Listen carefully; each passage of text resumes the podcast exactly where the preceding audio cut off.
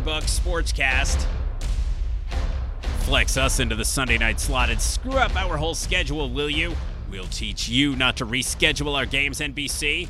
And so it was that the Green Bay Packers did exact their revenge on the National Broadcasting Company for screwing up their whole routine as the previously great Green Bay Packers went out and played a terrible game after NBC moved or flexed the previously afternoon Packers 49ers game to prime time. Steph.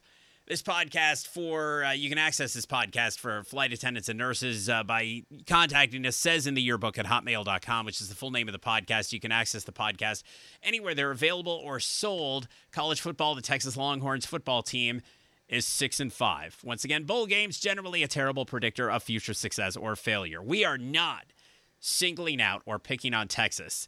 In fact, we think the Longhorns' current coach, Tom Herman, is the right man to turn Texas football back into a power. And even though the team has regressed this season, Herman's only in year three. So calm down. This is not about Texas. It's about something completely different. It's about the situation, not Texas. And it's about something so recent that you should be able to clearly remember all of the details. Georgia now seems to be an annual national title contender. And after Texas handled Georgia in the Sugar Bowl at the very beginning of this year, so many people declared Texas to be back. You know who you are forgetting everything about bowls and forgetting everything about recent history. Less than 12 months ago, so many talked about the dominance and what a statement that made. Well, 90% of a college football regular season later, Georgia currently holds the last playoff spot, and Texas, as we mentioned, is just above 500.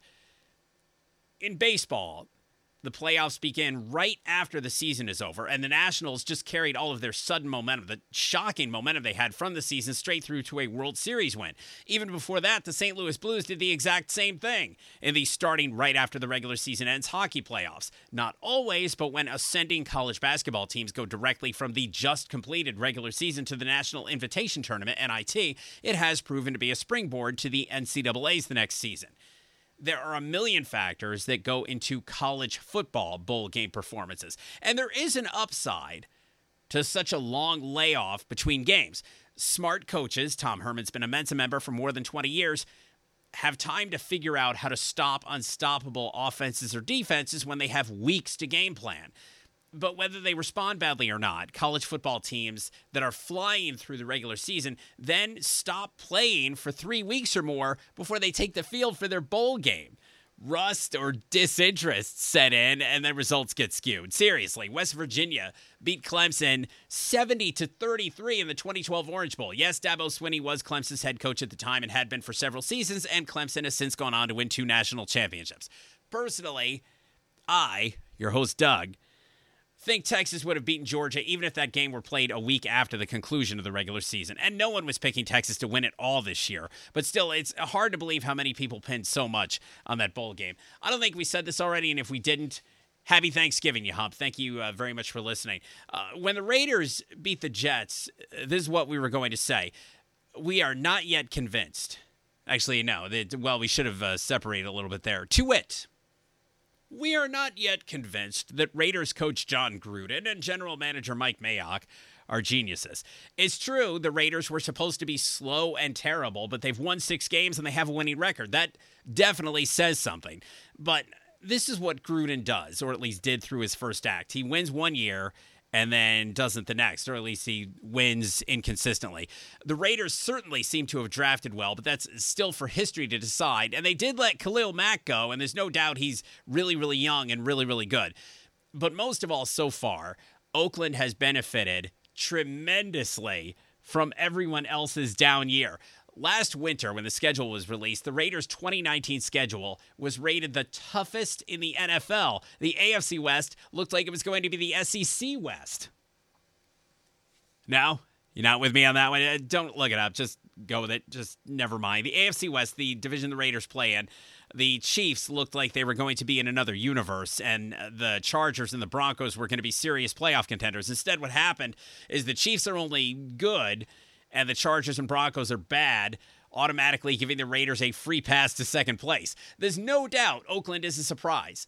In the good way, they're decent. Credit to Gruden and Mayock, absolutely. And they've won games that they should have lost, Chicago and Indianapolis. But the Raiders have also somewhat wasted a soft schedule by being erratic and undisciplined. That was what we were going to say after the Raiders beat the Jets. But then the Raiders looked slow and terrible and lost. Well, everybody's been paying attention to the uh, the Mandarin. Uh, we were paying attention to, uh, yeah, for sure. We're looking forward to uh, what is it? The Rise of the Jedi. This better be good. Is that what it's is that what it's called? I mean, now it's due in less than a month. We're definitely looking forward to that. But the Mandalorian, uh, not so much. Uh, the Tom Herman, Mensa member. Yeah, you know what? These sportscasts always unintentionally go in a direction. It's not planned. They just auto they go in a direction by themselves. This was completely unplanned. So yeah, you have Tom Herman, Mensa member. Well, meet uh, Jackson State University wide receiver Jordan Jefferson, Rhodes Scholar finalist. He is a finalist for the Rhodes Scholarship. Now, keep in mind, when athletes are Rhodes Scholars, and this happens a lot, when athletes are Rhodes Scholars, there's not some special sports category. This ain't the sports Emmys. You ain't Matt Damon. They're competing against student geniuses from all over the country. So, congratulations, Jordan Jefferson, for just getting this far to Rhodes Scholar finalist. He still has to go through the final round, which starts very shortly.